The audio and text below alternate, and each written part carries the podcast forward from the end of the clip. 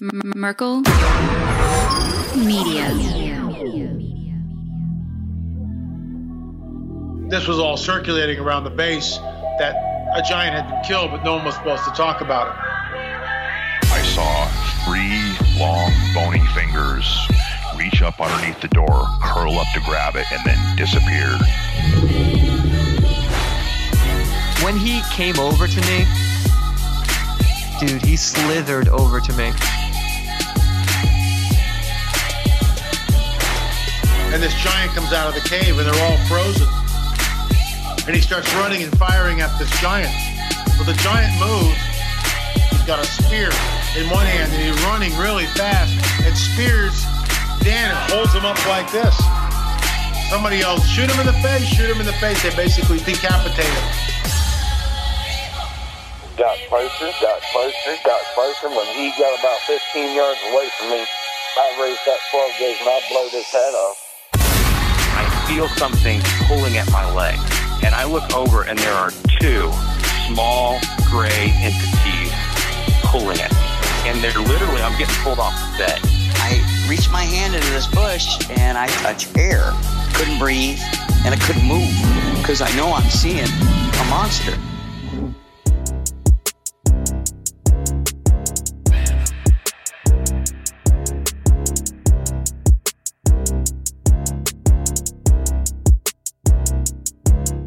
Yeah.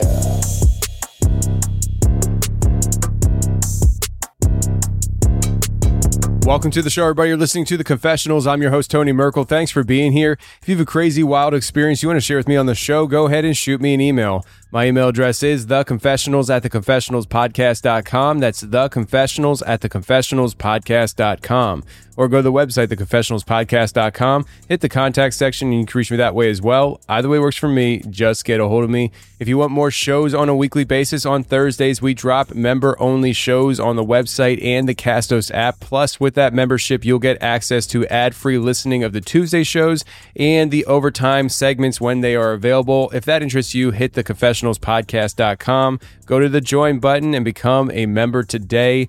Friends, we have a lot of crazy things going on in the world today. One thing that doesn't have to be crazy is your pantry. If you want to make sure you and your family are good to go when the emergencies hit, go to preparewiththeconfessionals.com. That's preparewiththeconfessionals.com. Get yourself emergency supplies, emergency food that will last you up to 25 years on the shelf. But right now, friends, I think is the best time to prepare before the emergency happens. Better to be five years early than two minutes late. Now, before we get into this week's show, I want to talk to you about the first annual Dogman Cryptid Conference in Paris, Tennessee on August 13th. I will be a speaker there alongside of many other more qualified speakers. This is an event that is being hosted by Paranormal Roundtable and Josh Turner. The host of this whole conference will be Ken Gerhard, and the speakers will be obviously Josh Turner, Steve Stockton, Ron Murphy, Nick Redfern. Obviously, I'll be there. Jody Cook will be there speaking. A lot of great people speaking at this event, hanging out. And if you want to come and join us, just hit the link in the description below and you can get your tickets to the first annual Dogman Cryptid Conference in Paris, Tennessee on August 13th. Also, friends, it's not too late if you want to join me on the exclusive The Spirits Are Inn tour on July 1st through the 2nd. That is where myself and a group of listeners are going to take a bus trip up to the Shanley Hotel in New York State to stay one night at the haunted, very haunted Shanley Hotel, where they make you sign waivers before you stay there to make sure you don't sue them because you got too scared.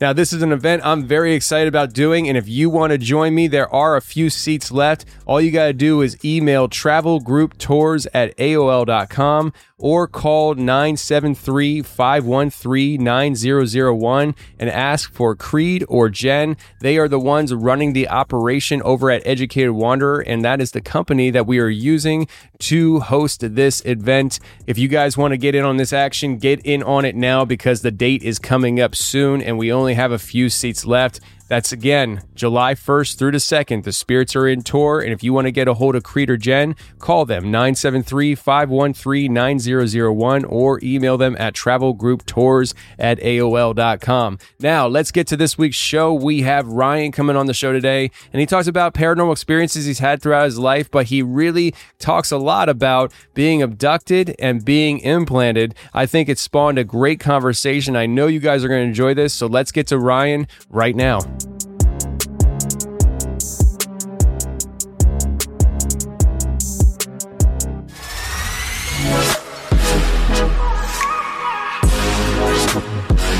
All right, today we got Ryan. Ryan, how's it going, buddy?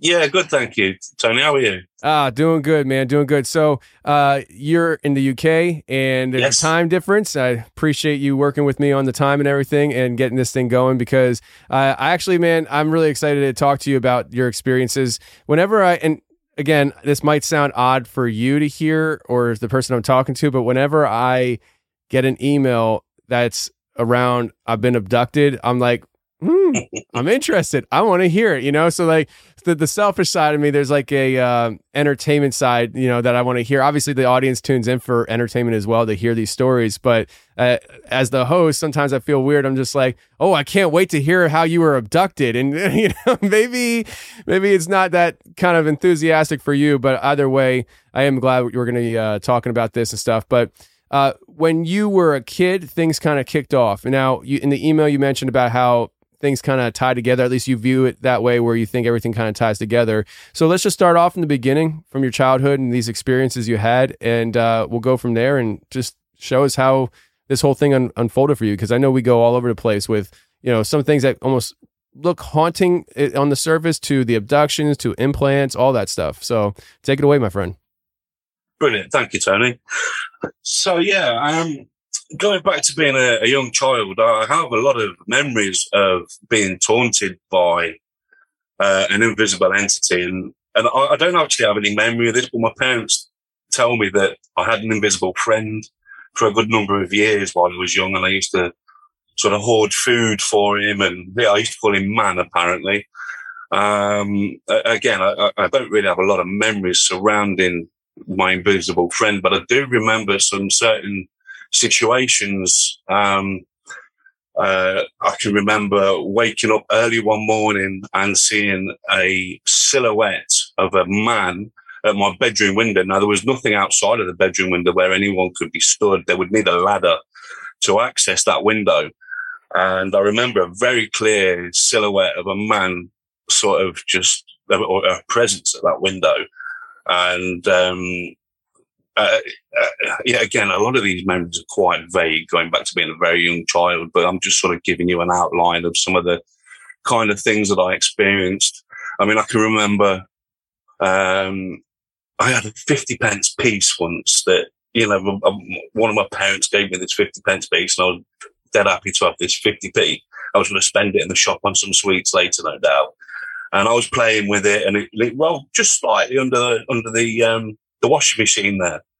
And I was begging my dad to get it. And, and it, obviously he was a bit reluctant to pull the washing machine out to get this 50p, but, but it, but in the end, I managed to persuade him. And I know he definitely went under there, only just. And as he pulled it out, it wasn't there. So of course he's angry with me and I'm messing him about, you know, just a little, but I can remember another occasion where I had a, a glow in the dark toy. It came with an action man and, um, it was like a gun and it, and it, it was a, it glowed in the dark. You had to hold it up to the light bulb. I'd turn the lights up and I'd get in bed and I'd sit there and just watch it glowing. You know, I was easily pleased at that age. And I accidentally dropped it down the side of the bed and I went to grab it and it completely disappeared. And I, I, I remember thinking, oh, that's a little bit odd. And, um, and then with that, I was sort of forcefully pinned to the bed. And I was, at this point, I was petrified. And I, I remember screaming as loud as I could, but nothing had actually vocalized. So was, "Ah." I was shouting for mum, but, "Ah."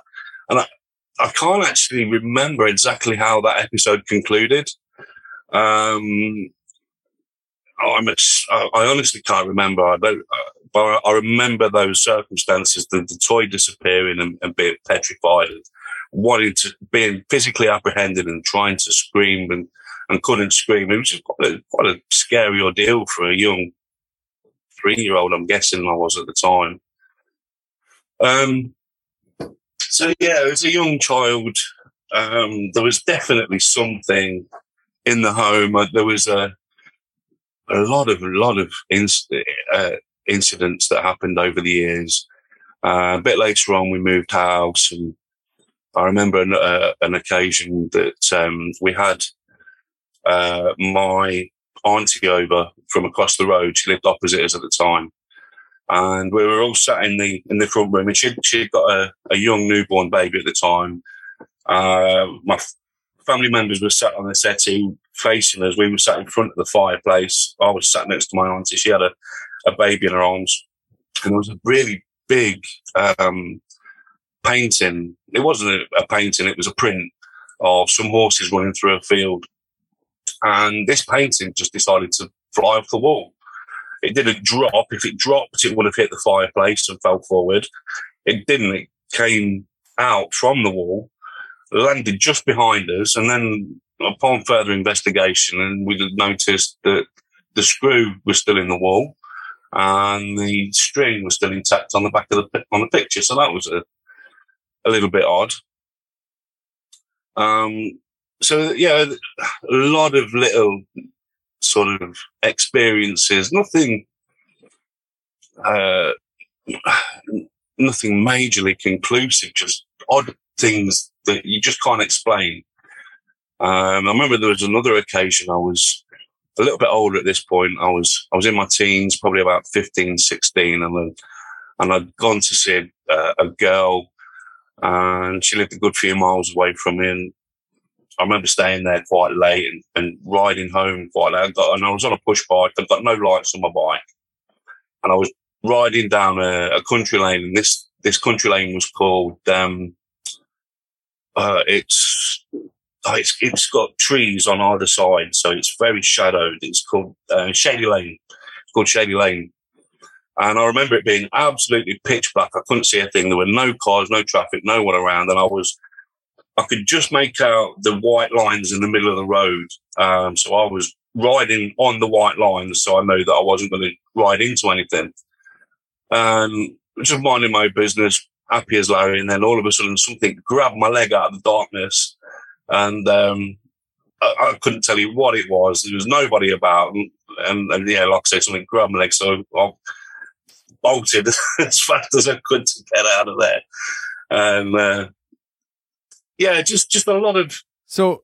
With, with that with the, with that experience and stuff, I mean, you didn't see anything. It just you felt something grab your leg as what you were you were pedaling, and yeah, uh, yeah. it was it, it seems like it was just not, it wasn't enough to knock you over or anything just enough to like, No. maybe, like grab your leg real quick did it let go or did you get away Yeah, it was almost. No, I got away. It, it wasn't. It was almost like I'm letting you know. You know, I want. I'm, oh, I'm. I'm trying to just put a bit of fear into your head, kind of. You know, it wasn't a, a, an aggressive like attack. Um, although I have actually been attacked by an invisible entity, but I'll come to that because this is that was a little bit later in life. But I'll just come on to my um, my UFO experiences now. Again, I've, I've not got anything concrete. I've not got hard evidence. I've just got very unusual, very unusual, unexplainable circumstances. Um, the the most memorable, again, I was, I would have been, I'd have been about seventeen. I don't think I was quite of a legal age to drink.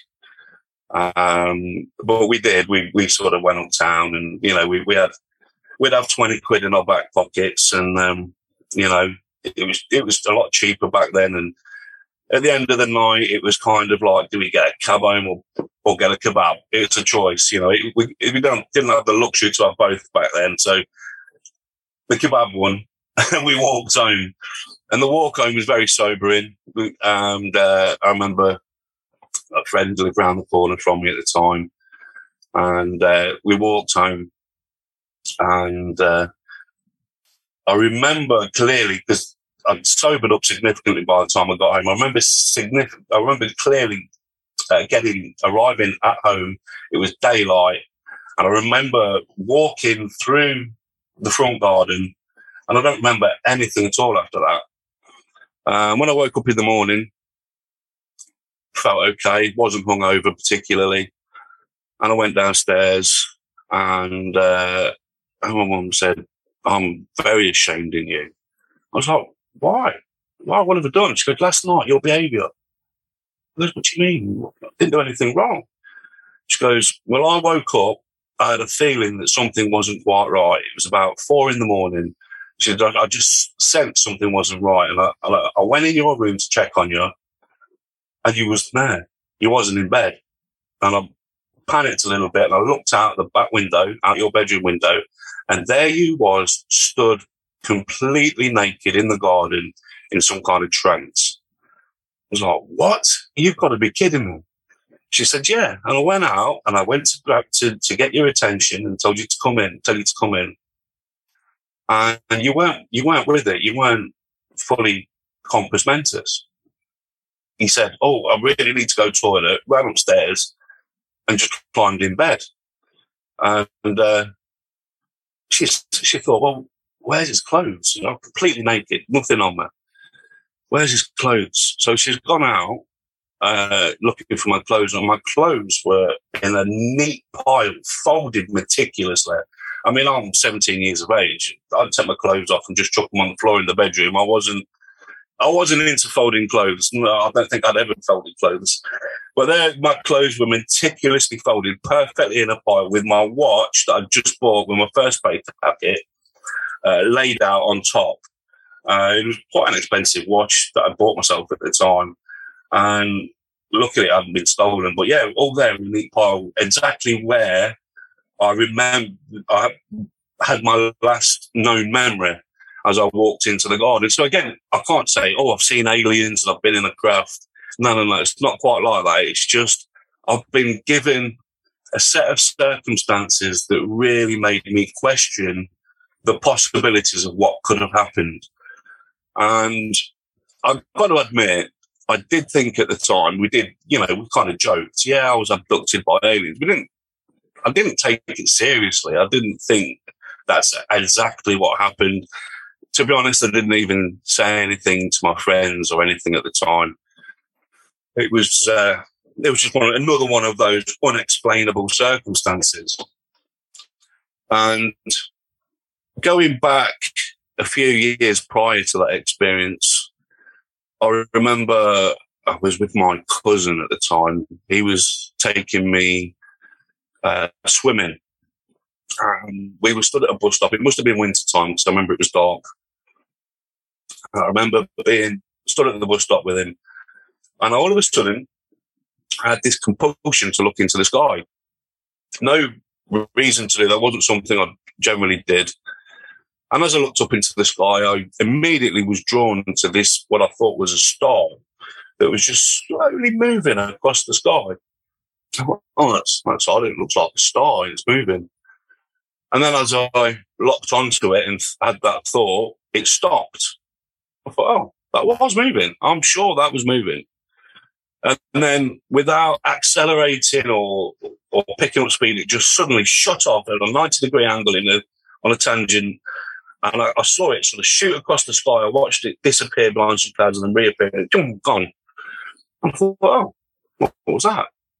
That's not really explainable by anything I can, you know, I've ever seen before in the night sky. It was an unusual experience. At the time, I wasn't scared. I wasn't, you know, I wasn't uh, rattled by it. I didn't even say anything to my cousin that I was with at the time. And just, oh, you know, it's just one of those, another one of those odd things that I can't really explain. But these, these experiences, I think, were, I mean, with with the thing with alien abductions, people say to me, "Okay, what's so special about you? Why why would they have an interest in you?"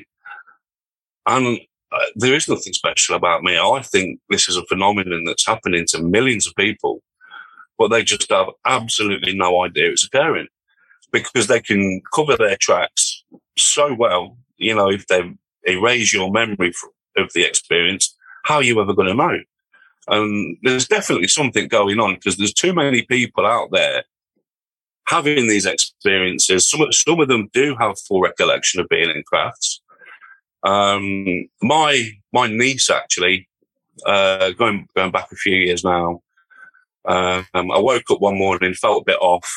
You know, sometimes you just you think mm, something might have happened last night. You don't know. I can't say for sure something did, but I, I woke up one morning feeling a little bit off. Something wasn't quite right. I can't be sure something happened, but I, I, had it in the back of my mind. And then my young niece, uh, who would have been maybe four or five at the time, said to her mum that uh, she went up in a lift last night, up into the sky, and Uncle Ryan was there in the lift with me, meaning me. And again, it was just like, oh, that's uh, an unusual claim. Um, you know, I felt like something might have occurred, and no, no recollection, no memory, no nothing. But it just again, just one of those oddities. And um, you know, sort of years later, as, as sort of um, it was just before YouTube became a thing. Um, there was people to people file sharing. I remember that's how I first started exploring and researching the, the sort of paranormal phenomenon. And um, because of my prior experiences, I had a keen interest in, in this topic. And I thought, wow, this is the first opportunity. I'm not a reader. I don't read books.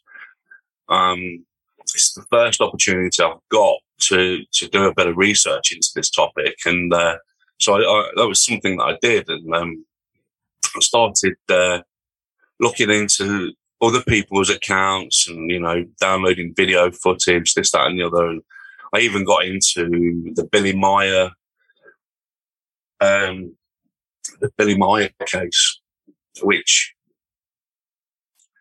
I'm, I'm not saying, I'm not, I, I'm, I'm not saying that what Billy Meier is presenting is false. I don't believe that. I believe it's true. However, I don't want to think that the guys that he's interacting with are necessarily the good guys. Um, and I'm not saying that they're doing anything particularly wrong.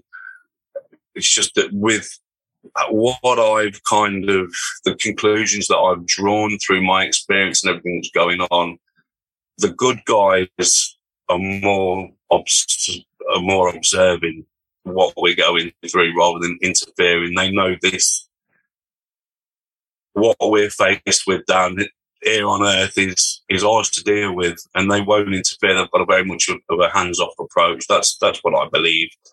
Um, so I think anyone that's coming forward with claims of alien contact and, and this, that, and the other, um, I tend to keep. I, I, at one point, I was into it all. I, I loved it. You know, I, was, I couldn't get enough of it. But now I tend to keep that information at sort of arm's length because I think it could be misleading in some ways. Um, and the, the, the, the, only reason I've drawn these conclusions was I actually, uh, we went, I went to Amsterdam with a group of friends with the, with the sole intention of, uh, doing some magic mushrooms because, because they're legal over there. And I, I wanted to make a bit of a sort of ritual out of it and, you know, have a spiritual experience, this, that, and the other. And it, it it kind of ended up just being carnage and a, and a brilliant laugh, to be fair, for the most part.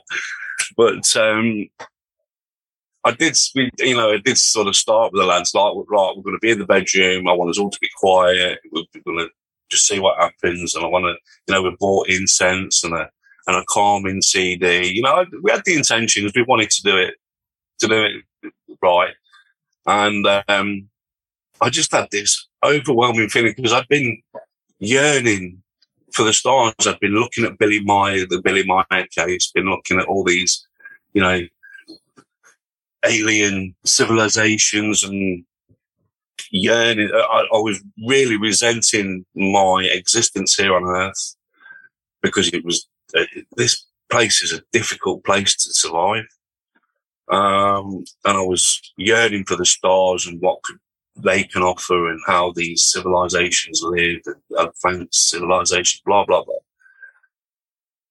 And during my mushroom, as we were, as it first started uh, to kick in, I just had this connection with the earth, like I'd never connected with the earth before.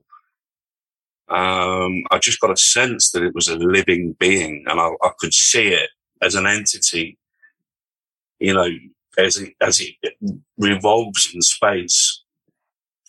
Um, it's a living, breathing entity. And, and as you zoom in, you've got all the individuals on the planet that are animating the planet into consciousness. It's, it's us that that make the planet what it is and, and brings it into life.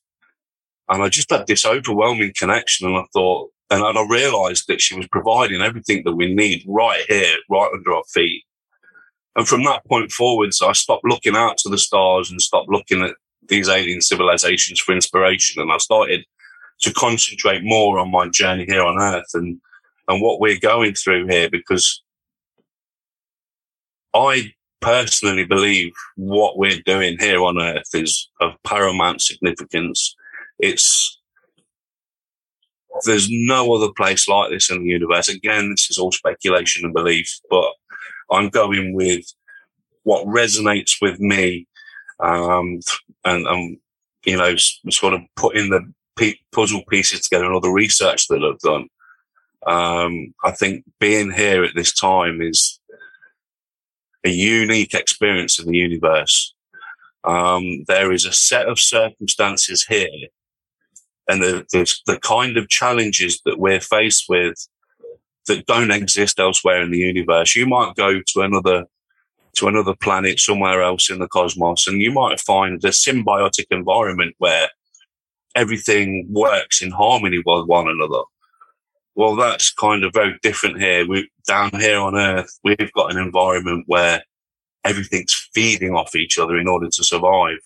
Doesn't matter what ecosystem you, you look into, something is eating something else in order to survive. And even even the vegetarians of the world, you know, plants are living sentient beings as well as animals, um, which a lot of people probably don't want to hear. Um, so I'm, I'm, I'm, I'm kind of losing myself a little bit here. I'm getting, getting quite ahead of myself.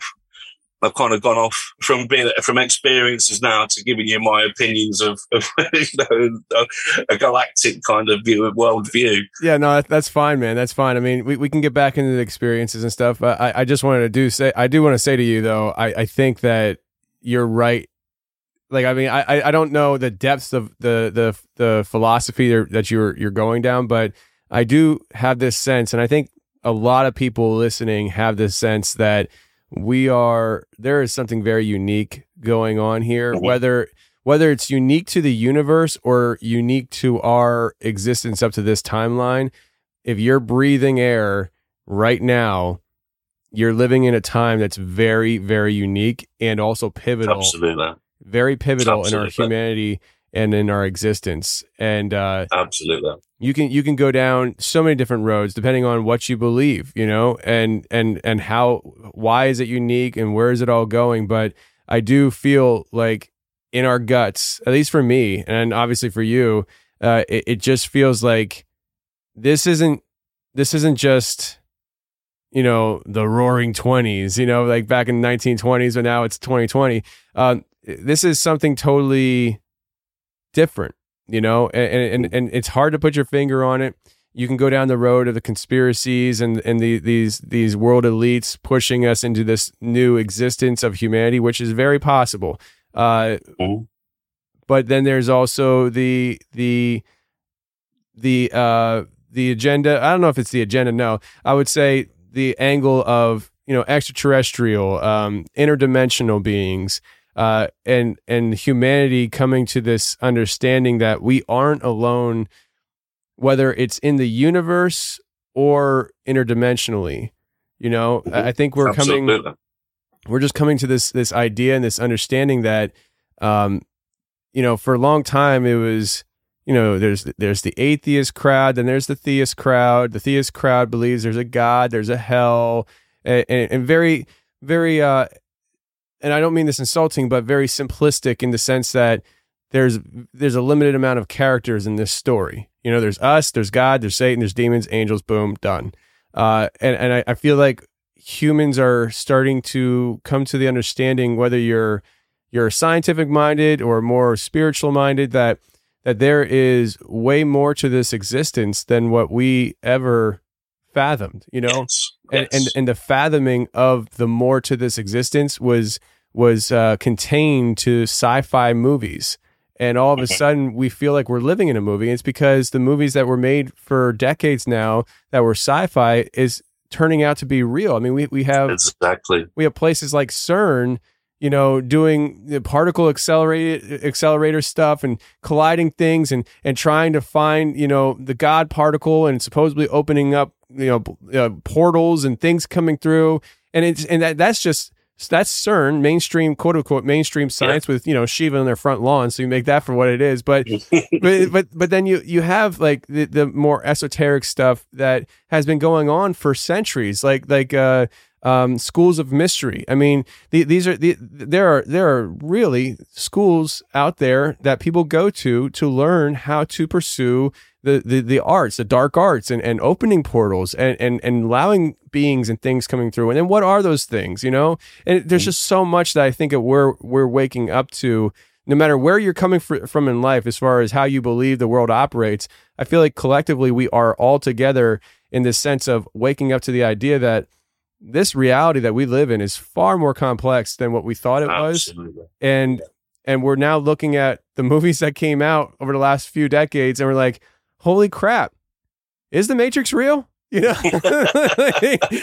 So you know but it- it's with that said though it i feel like it's an exciting time to be alive because Absolutely. uh it, it, every day you wake up to something else that's just like what the heck? Whether it's it's mind-blowing on a paranormal angle or uh confirming to the idea that you know there are certain elite type people in this world that are favored over you and and you're just a peon to them kind of thing. Like just today i i, I read an article and I'm, I'm hijacking the show but just I'll, I'll- we'll get back to you in a second ryan. Uh, to, just today though I, I i read an article that uh it just came out i think yesterday and we're recording right now on december 3rd um 2021 and uh we were uh I'm- i'm reading this article and it's talking about how the cia now buzzfeed got these this information through the freedom of information act it took them uh, like a decade to get all this information but it turns out that the cia in the last uh, i think it said 14 years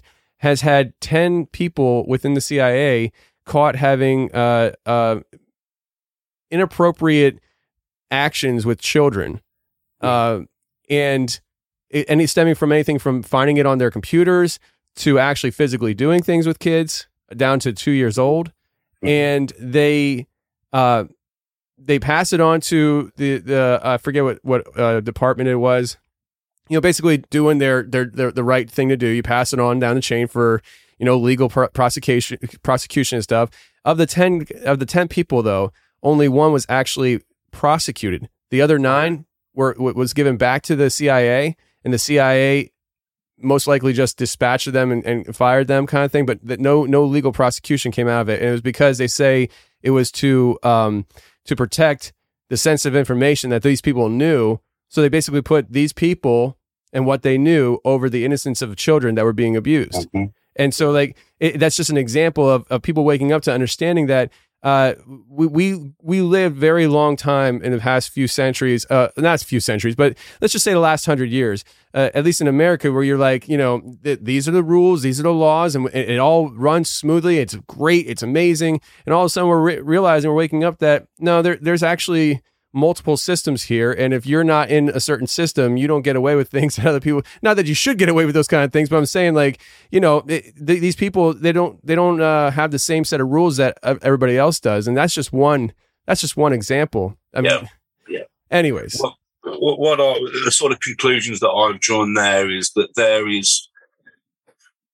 I, I- I mentioned earlier about the planet and, and, and how the, the people on the planet are what animates into consciousness. Now, I, I believe that there are like um, a native, um, um, uh, there, there are some native people who have been with this planet for a very long time.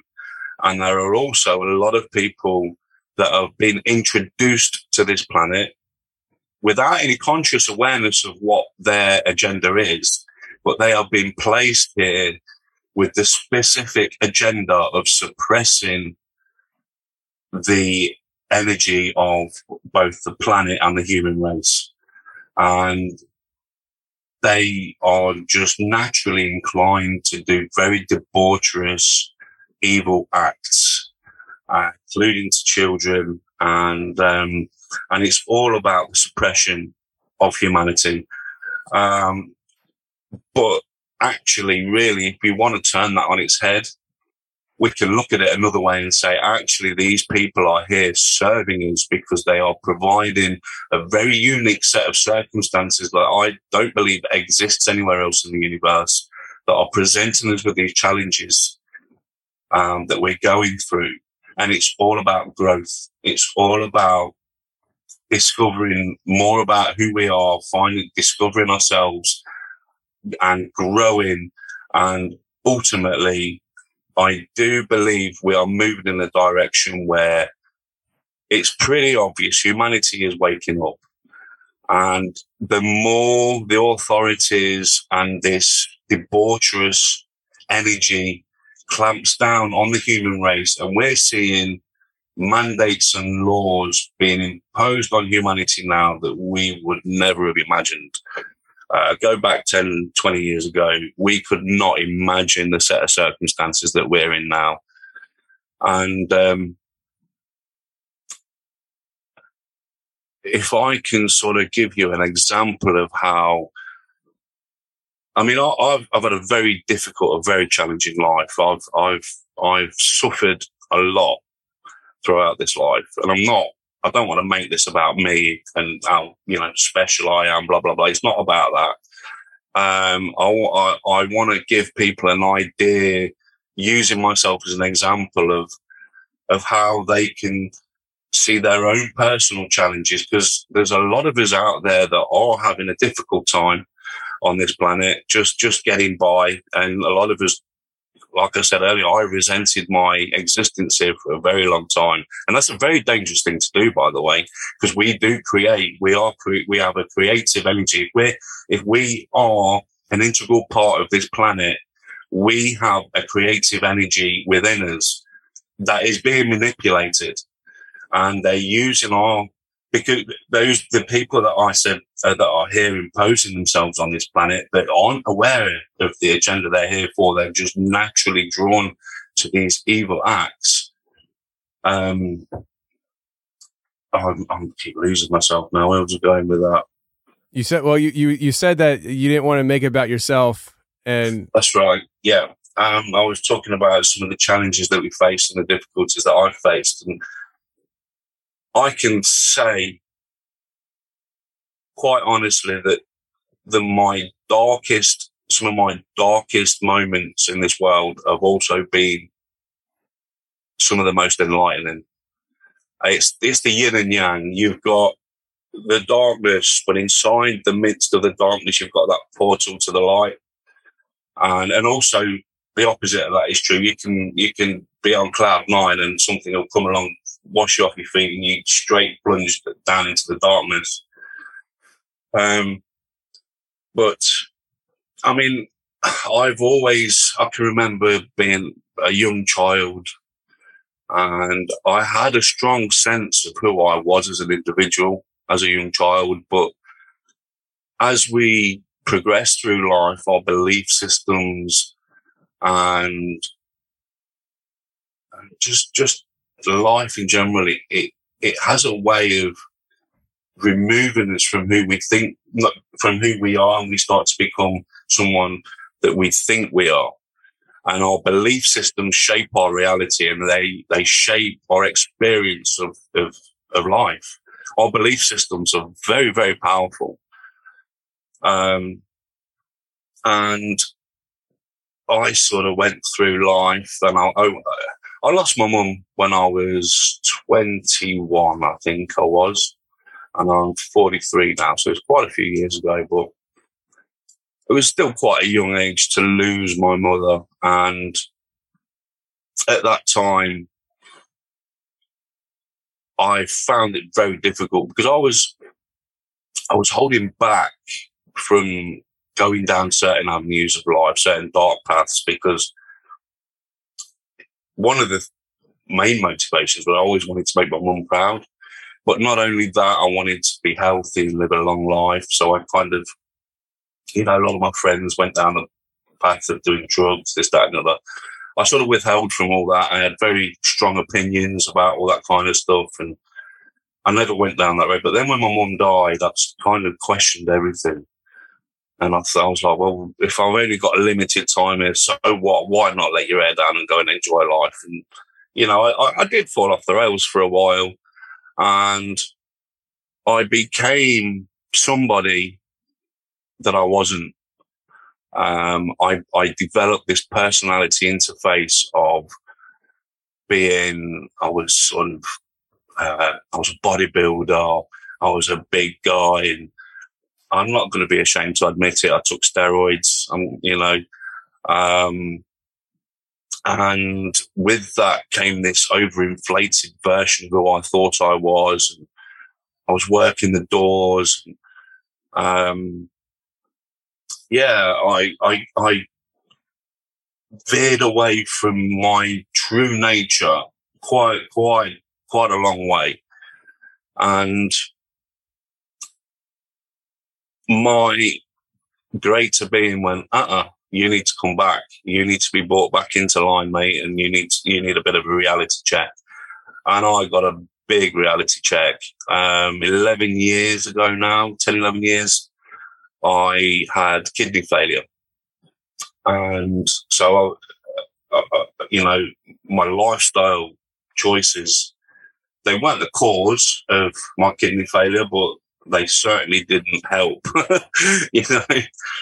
Um, and so I've gone from being this big, strong man about the town with a reputation, you know, on this geezer, and and then all of a sudden I'm on a hospital bed.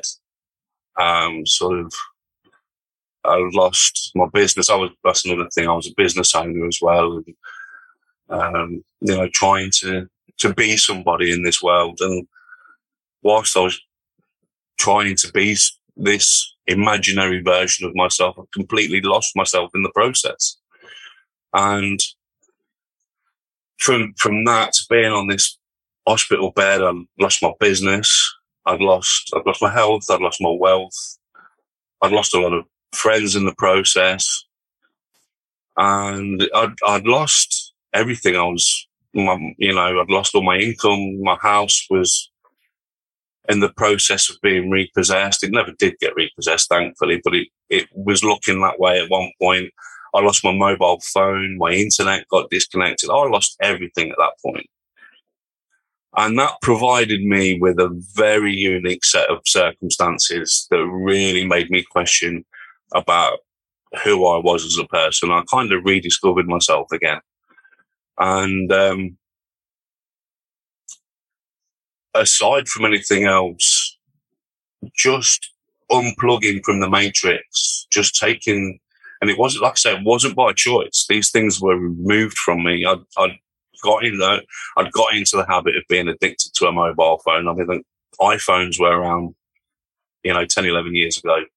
I'd got an iPhone and, uh, you know, um, spending a lot of time on the internet. And then all of a sudden, I had nothing. And I'd never, you know, and, I disconnected from everybody as well. And, and, and I'd also found this new, um, I wanted to try and give myself the best opportunity in health possible. So I changed my diet drastically. I'd got the motivation to cut out all the rubbish and started eating very healthily. And my, my perspective of the world just absolutely transformed overnight. So there I was in the midst of this worst possible set of circumstances I could find myself in. And all of a sudden I've found this inner energy that, that was coming to the forefront that carried me through this bad, this, these dark times. And, and it, and it just, it really gave me a whole new perspective on life. Um, I, I found myself not really being able to connect with people around me because I was living a completely different life. I was, I wasn't sat on the phone. I wasn't sat in front of my computer. I was out in nature, um, contemplating life, which is not something anyone else was doing. So, I, and I found myself sort of in this very unique position, um, with this very unique perspective on life. And, um, you could almost call it it, it's, it was a double edged sword. It was the breaking of me, but also the making of me. Um, now, now, now, since then, um, obviously, we're functioning in, in this world, and I, we need other people around us. I, I learned that it was a very lonely existence. Um, having this unique perspective, I couldn't really connect with my peers around me. I was I was in a very different vibration. I found other people quite heavy and uh, and I was I was buzzing. I was in this really vibrant place because I just got this new breath of fresh air about life. And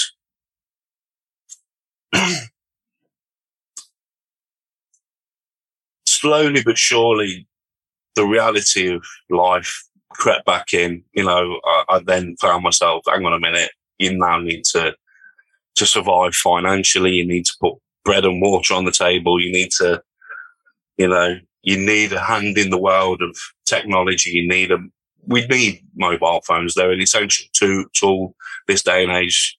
I, you know, I, I, don't see how we can survive without them now. Um, so bit by bit, I sort of plunged myself back into the matrix, as it were. And, um, and I find myself, you know, sort of in the thick of it with everybody else again, which is which is uh, which is where I find myself now.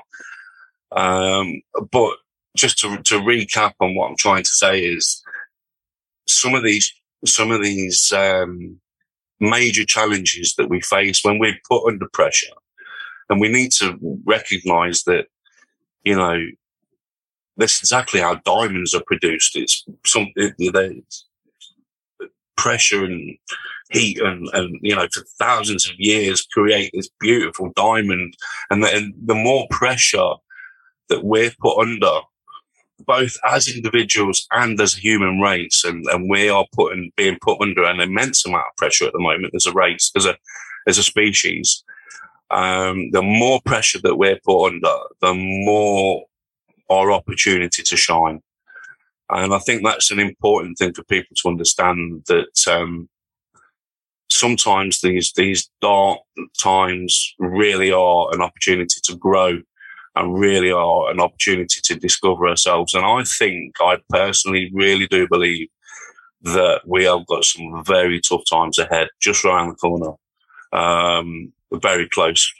I agree. I agree. Uh, I just discovered the term black pill. I don't know if you've ever heard of that. No, that's uh, new for me. That you've heard of red pill, right? Yep, the okay, red and blue so, pill. So essentially, and apparently there's a white pill now too. I don't know what that is, but uh, yeah, these kids making up stuff every day. Uh, but apparently, the black pill is you're red pilled, but because you're red pill, you view the the world as there's no hope, we're all doomed. Apparently, I'm more black pilled than anything. So, uh, I, I, do agree with you, though. I mean, th- th- I think there are really challenging times ahead for humanity. Mm-hmm. Um, without going into uh, specifics and all that stuff, it just in general, I think uh, we're living in a very challenging time because we're living in a time where humanity is transitioning, uh, Yes. and technology, like you were just talking about, is a big part of that transition. Uh, Mhm. We didn't. We, a lot of the problems that we have today stem from us having supercomputers in our pockets and constantly being connected to the whatever you want to call it, the matrix. Uh, Yeah. And so we're transitioning. That we're learning how to communicate in new ways as human beings that we never had the opportunity to do before now, and uh, it's presenting challenges. And um, and, I think that uh, what you were talking about with the whole um, the analogy of diamonds and stuff, I think we're put in the pressure cooker right now. And Yes. I think that there are going to be people who are going to rise out of this and they're going to be stronger, uh, more influential than they ever could have imagined.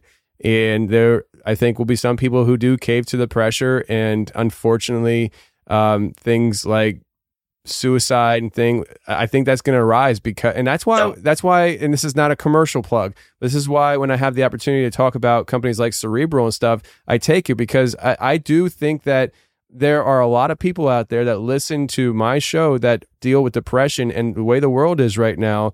Uh, I think we all have a certain amount of anxiety and depression that we're dealing with. Absolutely. And I, I talked about it earlier this year how I was, on on New Year, on Christmas Eve I was supposed to be doing an interview with a guy who wound up committing suicide. Oh, and oh, wow. and so I mean, it, it, kind of it, it, I I- I'm just as the host of the show. I'm just anybody who's listening right now. I understand life sucks right now, and, and it's hard for some people, but try to try to find some kind of light in your life that keeps you from doing things that maybe in the dark hours of your life you're considering doing. Um, and I and I and I'm not oblivious to it. I know that there's a lot of people out there struggling right now with those kind of thoughts because we're living in a world where you feel like there's no hope. There's there there's hope if you if you create that hope in your own life. Don't let the outside influences dictate your own personal uh, experience in this plane of existence. Uh, make make that your responsibility to take on and and and shut out some of the stuff that's going on in the world. And and if you have to create a bubble around yourself where certain things just don't exist in your head, you know, like uh, it- that's that's that's what I've done to stay sane with some things. I just I pretend things don't happen. Like certain things they don't exist in my house. It's just like COVID. What I I, I don't know what you're talking about. Yeah, Okay. Too right. They're like, Too did you hear about the variant? What's a variant? I don't know what a variant is. I, it, this like it doesn't exist in my world. Okay, it's just you know. So The fear factor out there amongst the population is immense. yeah, I mean, I I don't sanitize. I don't hand sanitizer. It's it, it, it says on the bottle that it kills all right bacteria, but it, it kills. You know, you expose yourself to enough of it, it's going to have a detrimental effect on your health. I don't sanitize. I don't wash my hands every five minutes. I don't wear a mask when I'm out in public. I have got health conditions. And I'm still here to tell the tales. but you look out there at people. I mean, I get some just today walking around the supermarket. Some, you know, a couple making some unpleasant comments about me because I've not got a mask on. But if you want to live in fear, that's your choice. You know, we, it is a choice at the end of the day. You don't have to make that choice.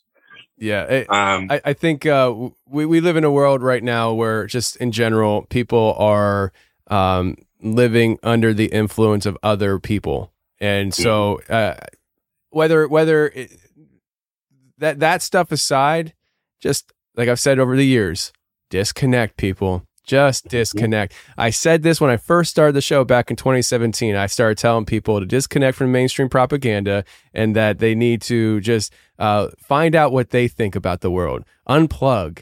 And, uh, you know, if you started doing that back in 2017, you're probably thanking me right now. Like, I mean, like, like I'm a happy. Well, I'm I'm happy when I'm talking to people like you, but I, I can be kind of a a pain in the ass to deal with sometimes as well. Oh, so, all of this be. yeah, Yeah. definitely. you know, Yeah. you, you, the audience gets to hear me on, on, on the good side. You know, I, I get to interview somebody, I have a fun, pleasant conversation, and this is all great and stuff. But when the microphone goes off and and then somebody pisses me off, all of a sudden I'm a totally I'm a totally different person. Like I thought you were a Christian. I am a Christian. I'm just mad. I'm a mad Christian. I'm an angry Christian. You know, so I got road rage the other day, and it just it just proves that I've still got those demons inside of me. You know, I'm still I still get angry when I need to. Yeah, I, I I wish I could I could just have like a, a room dedicated to putting holes in the wall. That'd be great. You know. So- uh, all right, let's let's uh let's backtrack here. We we uh I want to talk to you about these experiences still because I don't think you Mhm. really went into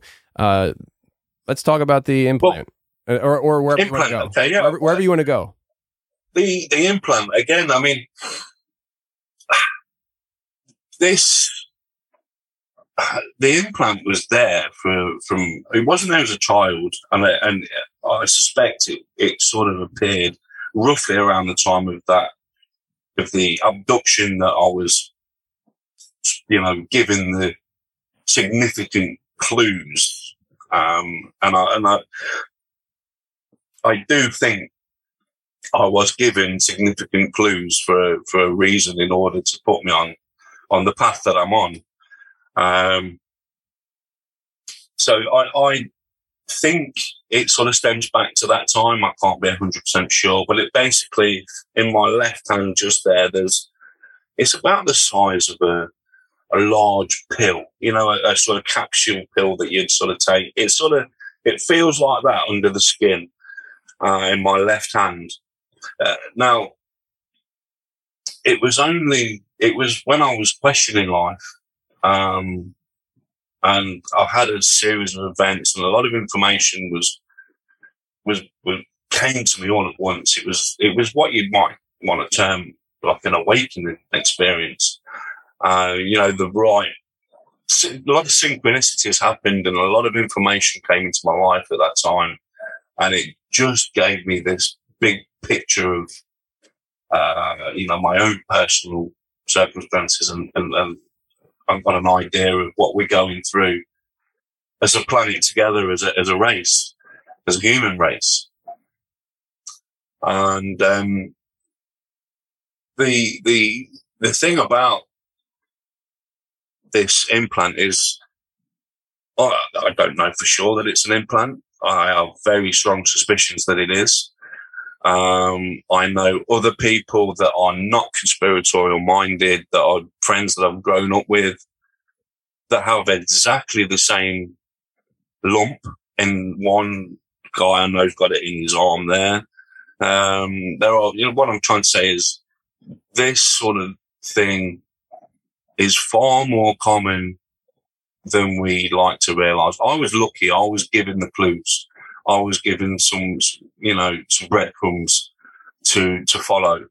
Uh, a lot of people don't have that, that fortunate, uh, perspective, uh, point of reference. Um,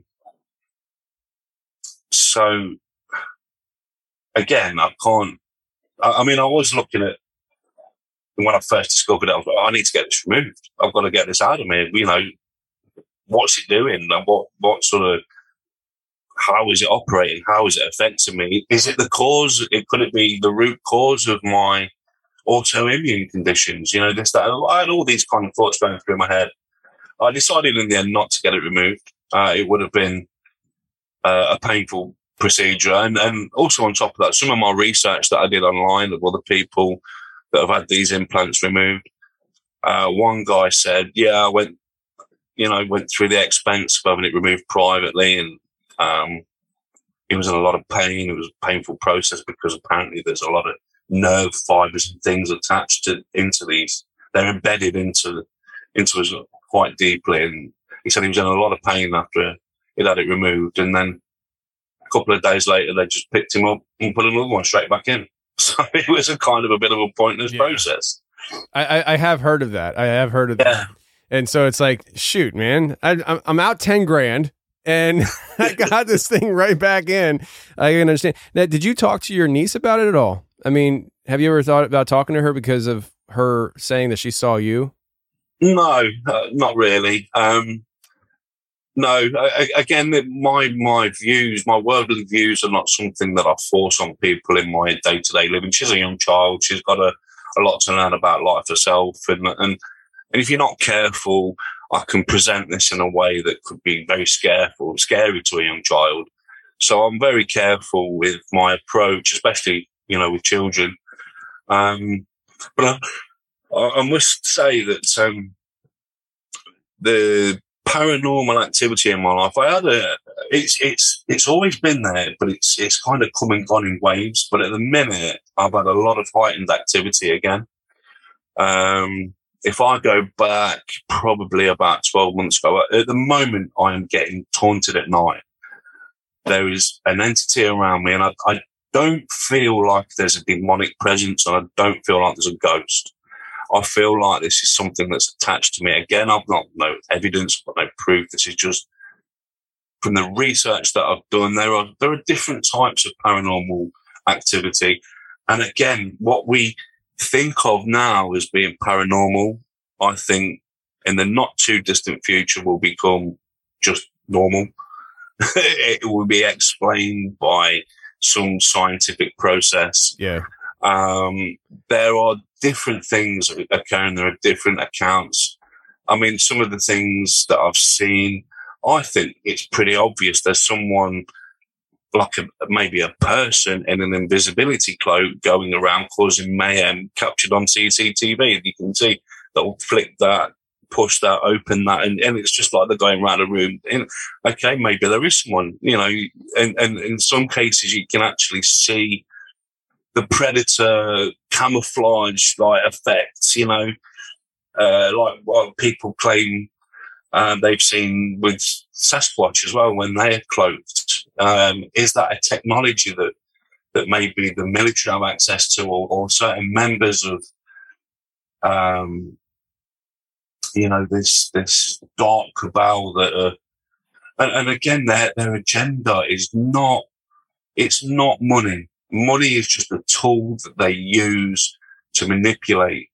Their main agenda is they feed on our energy, whether that be fear and uh, darkness. That you know, you could be, you could have an entity attached to you, and you could be in an argument with a person, and this entity is is feeding you and tapped into you and, and giving you thoughts and making you act in a certain way that's going to inflame the situation. They might even place two people together that shouldn't be together, but they know that, that those two people together will create a certain rift and a certain energy and a, vortex of energy that they will feast on in the background.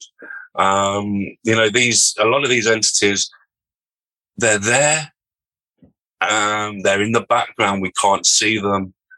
We can't necessarily sense them, but they're, they're having a hand in what's actually going on around us in our day to day lives, and they're manipulating us into certain circumstances where they can feed from our energy. And equally, I say they're feeding from fear, but they can equally feed on love. I mean, you've got to look at um, what's the number one uh, mind control program that the world is suffering from. For me, my, in my opinion, that would be religion. And, and I know right off the bat, I'm going to upset some people by saying this because uh, some people who have religious beliefs, their their beliefs are very enamored and very, very solid. Um, and instantly you you sort of bring their beliefs into question, and their defences are going to be straight up. And there's going to be a lot of people that will dislike what I'm about to say, but there are millions, and it, it it's took a bit of a backstep in recent times, but you go back throughout history for, for thousands of years, the human race has been on their knees projecting love and worship to this entity. And to the to the atheists out there, you're, there's no way in this world that that amount of energy is not being harnessed. That there is an entity up there sucking all that love and all that worship and absolutely devouring it. They are loving every minute of it. In modern times, it's kind of mutated and, and transformed to suit the modern day and age now. People worship money, celebrity, um, you know, and, and you look into the celebrity lifestyle and people selling the souls to the devil, and you, you know, you freeze frame clips and you can see people's eyes change and expressions, and they're changing, they're transforming on stage and they're becoming these entities. and these entities are feeding on the worship of their um, audience. And it is a big, there's a big, huge amount of energy. You put someone on a pedestal on a stage with thousands of people screaming and, and, you know, worshipping that person on the stage. That's a big energetic charge that somebody is just sucking up out of the audience. Um, so I've digressed and gone off on a tangent again. But so in th- in what I'm what I was saying, there's a lot of different things going on in the background uh, with these paranormal experiences, and I think as well another thing that people experience if they see a ghost that isn't interacting with them, they just see an apparition. Again, I think that can be bleed through from a, an, an energy that's attached to that location.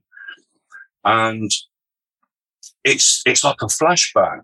If you look at the earth as it spins around the sun and you've got the sun spinning around the galaxy and we're spiraling around the galaxy, every now and again, as the, as the, um, Earth is spinning and moving, there, the energetic alignments on some occasions will be close to uh, alignments in the past, and we might get a bit of bleed through.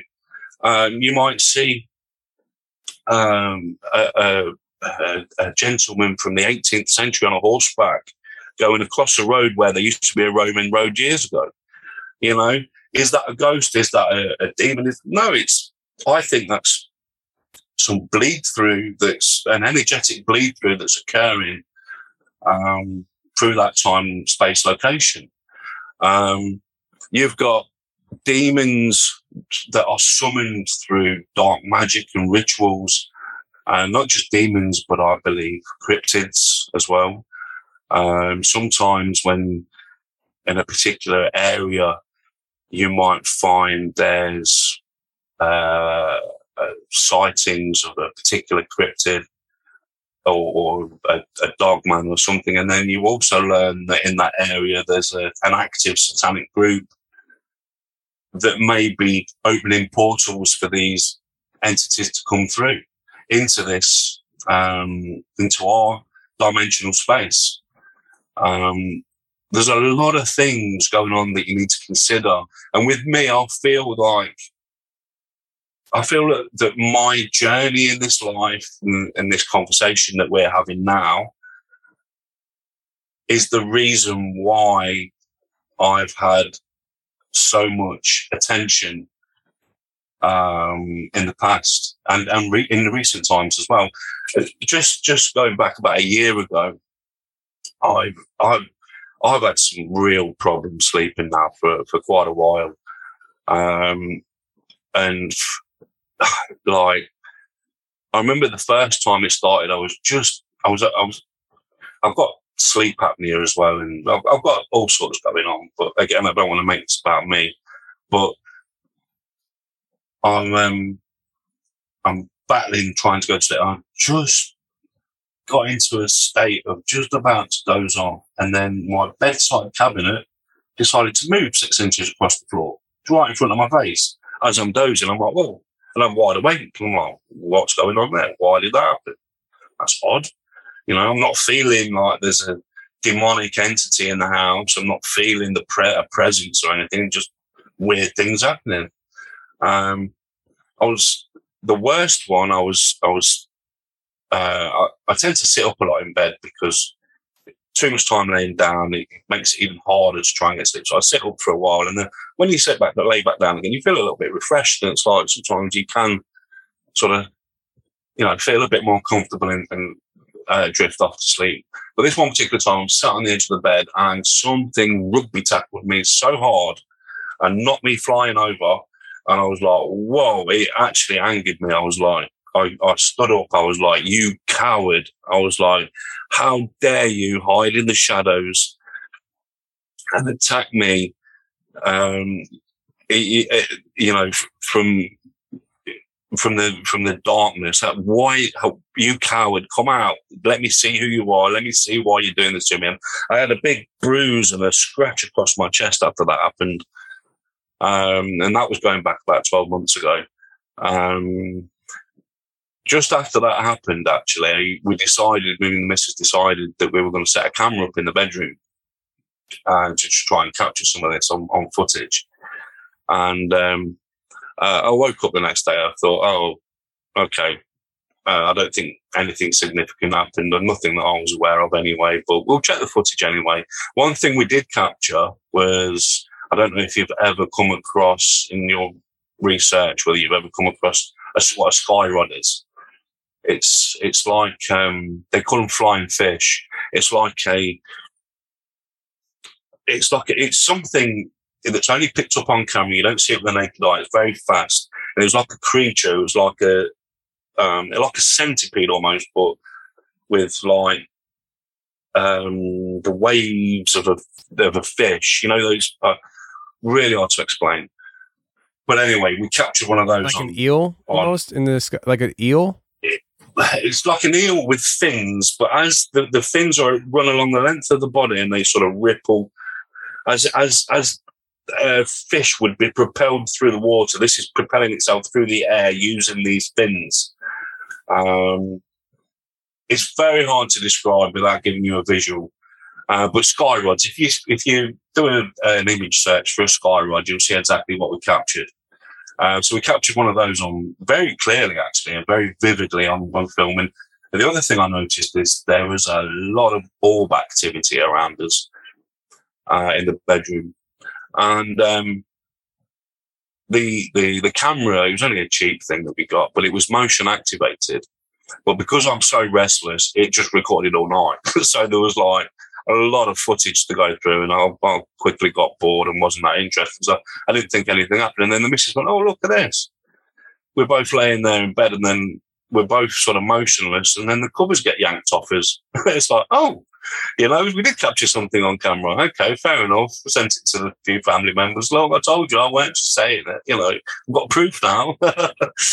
and um, there was another occasion when I went away for the week uh, for a weekend with the boys. Uh, it was a friend's birthday, and we've hired a boat, and we, we're we're on the Norfolk Broads, somewhere in the UK, famous for boating.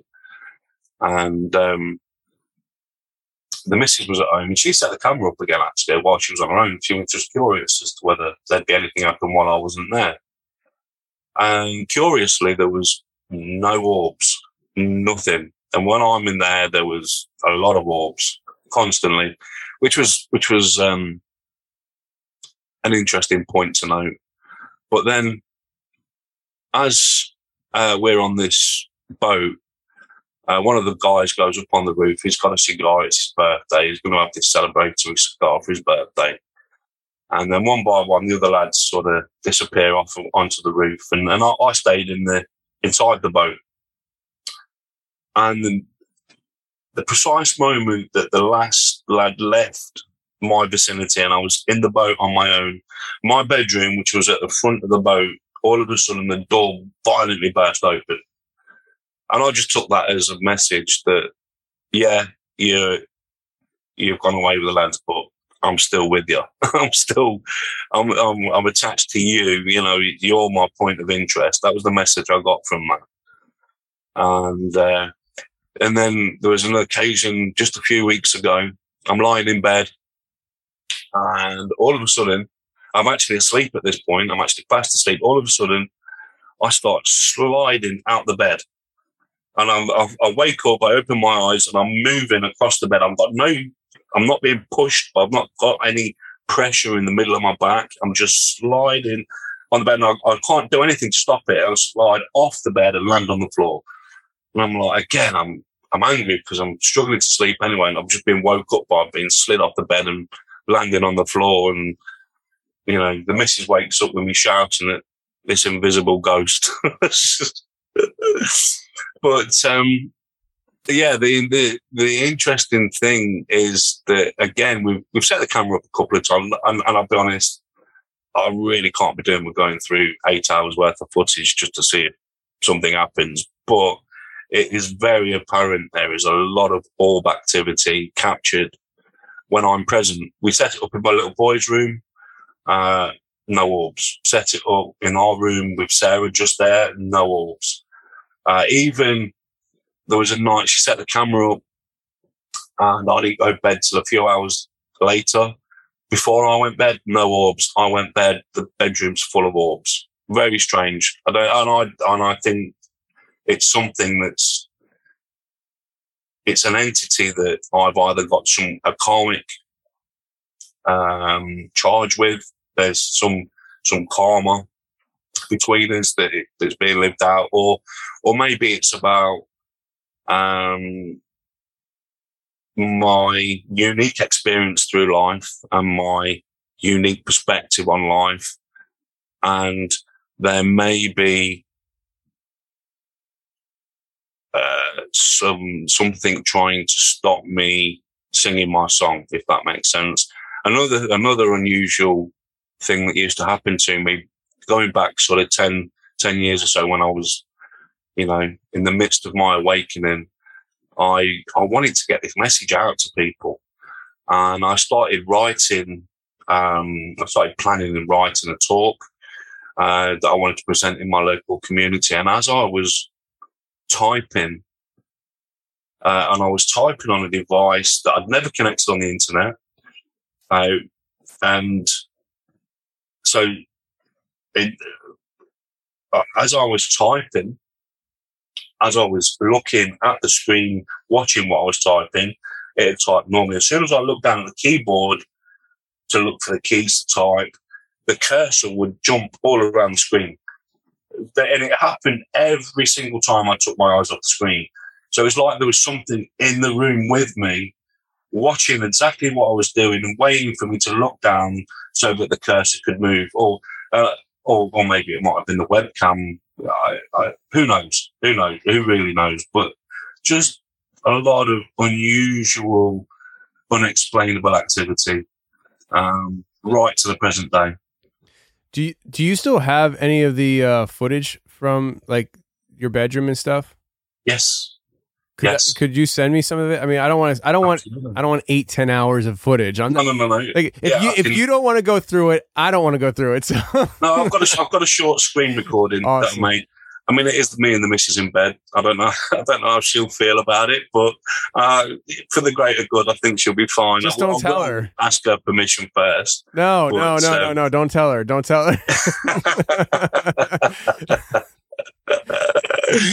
But yeah, I mean, if, if she's okay with it and stuff, I, I would like to see it at least. And yeah, if if it's shareable, I'd like to share it too. But if she yeah, doesn't want to share that's fine. But I mean, like if you got footage of the the blankets being pulled, orbs or whatever else you have and stuff, I mean, I I, I definitely would like to see that for sure. Yeah, yeah. Um, it sounds like it's you know I can make a movie, Paranormal Activity part 10 with it you know I don't, I don't know how many videos or movies there are out there that called paranormal activity but it seems like there's a lot every other year they're coming out with one so uh, I've, I've never seen any of them so uh, the people people are like why don't you ever watch it? Because if i watch scary movies i may not want to do my own show. So it, i just I refrain from watching horror movies and anything remotely scary because I know that stuff's real and I don't want to be scared to talk to people who've gone through those kind of things. Yeah, and and to be fair, since since I've been listening to your show and, and I've, I've been listening to Wes's uh, Chronicles, Sasquatch Chronicles, um,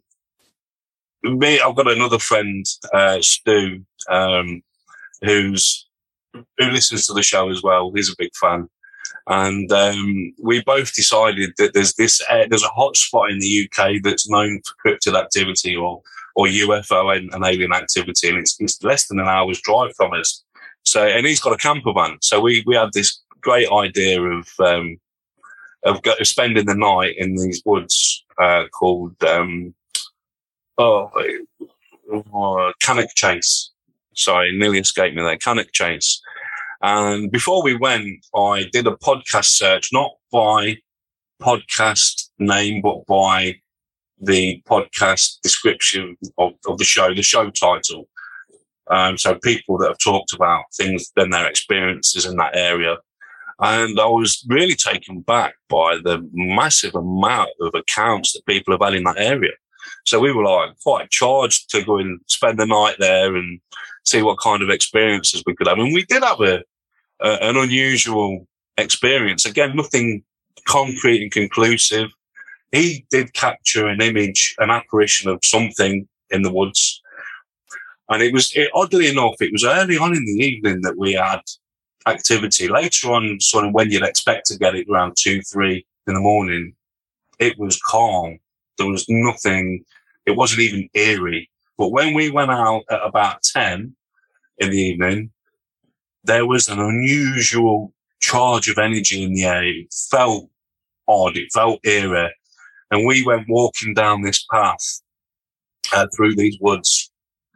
And um, at the point where we got this photo of this apparition of like a mist, uh, we didn't see it at the time, obviously, but um, it, was the same location where we had the, this experience. We we were just we'd we'd found something hanging in the tree, so you know we took a photo and then we just turned around to start walking forwards again, and we heard like um, it wasn't a growl, it wasn't an aggressive growl, but it was something big letting us know that it was there.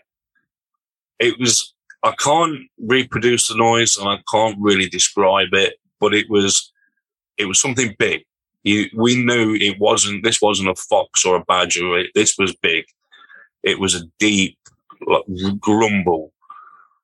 We both stopped dead in our tracks, looked at each other like, what?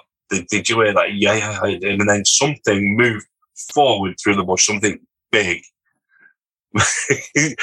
my instinct, I've got this big bright light on my, and they said so. My instinct was, I'm sort of giving us away with this big beacon on it. So I turned the light off. And my mate stood up, what are you doing?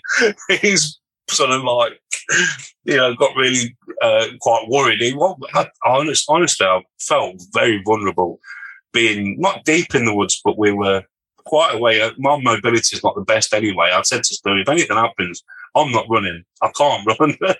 We're in trouble. You're the so, you're the kind of person that I want to go out with because I'll just trip you and run. yeah, bait. you're not safe with me. You, are probably better, you're probably better off with Bigfoot because I'll I'll feed you to Bigfoot. but we did. We got footed it to the van, and then when we got back to the van, we were stood outside trying to like compose ourselves a little bit. Like what you know, that was that was pretty. You know, there's something definitely big in those woods, and then it's something kind of alerted us to the, the fact that it followed it back because there was a clang from coming from in the forest. It was like, okay, something's there, definitely there. But but then when we went out later on, I could say there was it was a completely different vibe. It wasn't as dark, it wasn't oppressive, it wasn't as eerie. And we were seeing eyes in the distance, and it was like, wasn't like, oh, you know, it was like, oh, yeah, oh no, it's a fox, you know, it's, you know. Mm, so we weren't over and above really excited about seeing something. We were quite calm, but yeah, it was it was it was an experience. You got to you sometimes you got to put yourself in these yes you know positions to to to to get to have these experiences. That's that's the way I feel too. I mean, when when people are like, "Why why are you going out there and doing?" it? Because uh, somebody's got to do it. Somebody's got to do it. Why not me? Why not me? I, I am the one that hasn't really had much of an experience, so let's uh let's change that. You know, so that's the way I look at it. oh. But um, yeah, man. Listen, I I think that this was fun talking to you about this stuff. Uh, as far as the implant goes and the whole abduction stuff, have you have you thought about doing regression at all? I have see? twice actually, yeah. And you've you've done it twice. I have, yeah. I've, I've had regression twice, and and I've, I've, exactly the same thing came up both times. I just had this feeling that I was, again, I was, uh, my eyes were closed, and it was like it was a bit like being on the operating table, and you know you're being, you know you're being having work done on you, but you're not able to move or interact. And I just had this unusual feeling that, you know, I, I was calm, I wasn't scared, I wasn't fearful, but I knew I was being worked on. It was, and that, and it, and it came up both times, exactly the same um, during regression. What came of it though? Did you have any memories that that uh, that you didn't have? Before? No, no visual um, memories, nothing. Um, in all honesty, I don't think I was conscious during the ab- abduction. Um, they, this is the feeling that I'm getting. This is the, what I'm sensing during the regression. I don't feel I was conscious. I w- it was like I was anesthetized. I wasn't able to move. I wasn't able to talk. I wasn't able to do anything. I was just completely motionless, and I had a feeling like there was several entities there, sort of fiddling around and interfering with my physiology. Yeah, that's what came from the regression. That's interesting. Yeah, I and I guess that that makes sense too. I mean, you know, if you're not conscious during an abduction, uh, you there's not much to remember. And No, so exactly. It, it, That's true. it- like um, how many times we we hear about that kind of aspect where people are, you know, they're they're in bed sleeping and and, and things happen and, and and it's like their body something takes over their body instantaneously. So uh, at that point, you're at the mercy of whatever is doing this. Um, man, well, hopefully, uh, you're you you put your abduction days behind you, and uh, you can just live normal life with things pulling your covers off the bed. You know. It, it's uh it- it's one of those things man where I like I said before I, I think the world is far stranger than people can even imagine it, more than I can imagine Absolutely. and uh, Yeah. And uh, it, it's it, we, uncover things on this show just by hearing people's experiences. I appreciate you coming on and sharing. Mate, it's been brilliant. I really enjoyed talking to you, and I really appreciate the opportunity. And um, well done, by the way, on on on this whole platform you created. It's it's uh, and and thank you so much for giving me a place on that platform.